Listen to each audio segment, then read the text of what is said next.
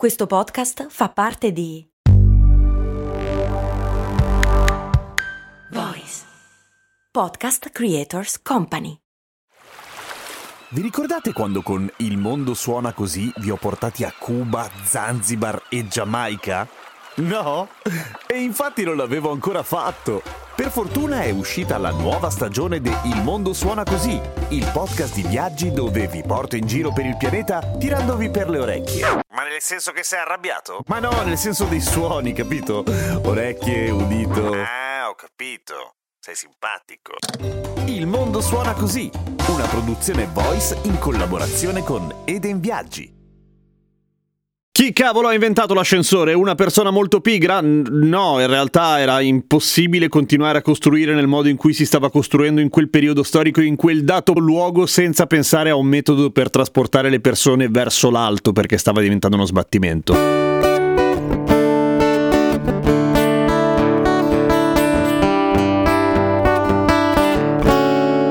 Stiamo parlando di Manhattan, un posto che ai tempi di cui stiamo parlando aveva una densità di popolazione maggiore rispetto ad oggi, insomma un bordello di gente, bisognava costruire dei palazzi molto alti, non si poteva pretendere di far fare 50 piani a piedi salendo e 50 piani in discesa alle persone ogni giorno, no, cioè poi ti trovi delle chiappe molto sode, ma che palle, per cui bisognava inventare l'ascensore, il fatto è che l'ascensore non è stato inventato in quel periodo, è stato inventato probabilmente ai tempi dei greci, tipo tre secoli prima di Cristo, abbastanza abbastanza vecchio, dai. E all'epoca dei romani erano anche già piuttosto diffusi, a dir la verità. Solo che assomigliavano più che altro a dei montacarichi, nel senso che erano delle piattaforme che salivano e non a motore, a motore umano, cioè a, a, a schiavi, che non è una cosa eh, bella, e che soprattutto ogni tanto cadevano, per cui non erano molto sicuri. Insomma, non era una tecnologia che poteva essere implementata per essere utilizzata ogni giorno dalle persone che tornano a casa, ecco. Ma il concetto di piattaforma slash montacarichi degli antichi romani è stato ovviamente evoluto evoluto e ripreso un sacco di volte nella storia. Per esempio, nella reggia di Versailles c'era già un ascensore che permetteva al pigro Luigi XV di salire al secondo piano dalla sua bella, a,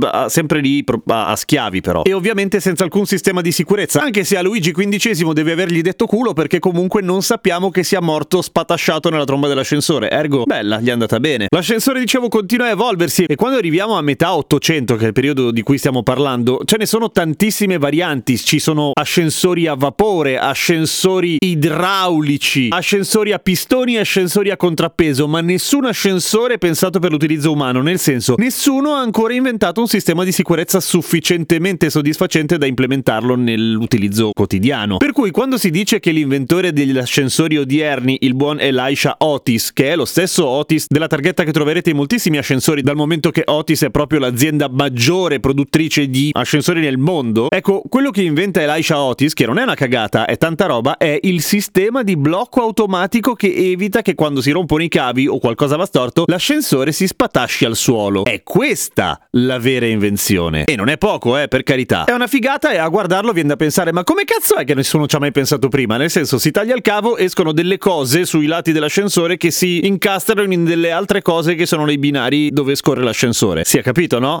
Perfettamente immagino. Elisha Otis la presenta per la prima volta al pubblico all'Expo di New York del 1854, la chiama carrucola di sicurezza e ovviamente essendo quei tempi quei tempi ne dà una dimostrazione pratica. Salendo su un ascensore a cui viene tagliata la corda e sbam, non muore. E la gente dice wow! E nasce una stella. E da quel momento la sua carriera è tutta in discesa. oh, che non ci sfogavamo con le vaccate, eh? Il primo ascensore elettrico è del 1880 del signor von Siemens, proprio quello della Siemens. Solo che Alexander Miles nel 1887 lo, gli gli frega il brevetto. Che simpatia. C'è una cosa curiosa che riguarda l'ascensore. L'ascensore, nel senso l'invenzione di Elisha Otis, o meglio l'implementazione dell'ascensore ad uso civile per le persone, era nell'aria da così tanto tempo che a un certo punto, nel 1853, il signor Cooper costruisce un palazzo a New York che si chiama Cooper Union Foundation, in cui prevede che ci sarà l'ascensore, nel senso non è ancora commercializzato, ancora non esiste, ma sa che ormai manca poco, per cui costruisce tutto il palazzo intorno a una tromba dell'ascensore che ancora no, non c'è, solo che si trova davanti al difficile quesito del ma l'ascensore lo inventeranno rotondo o quadrato? Deve scegliere di che forma fare la tromba e alla fine decide uh, rotondo.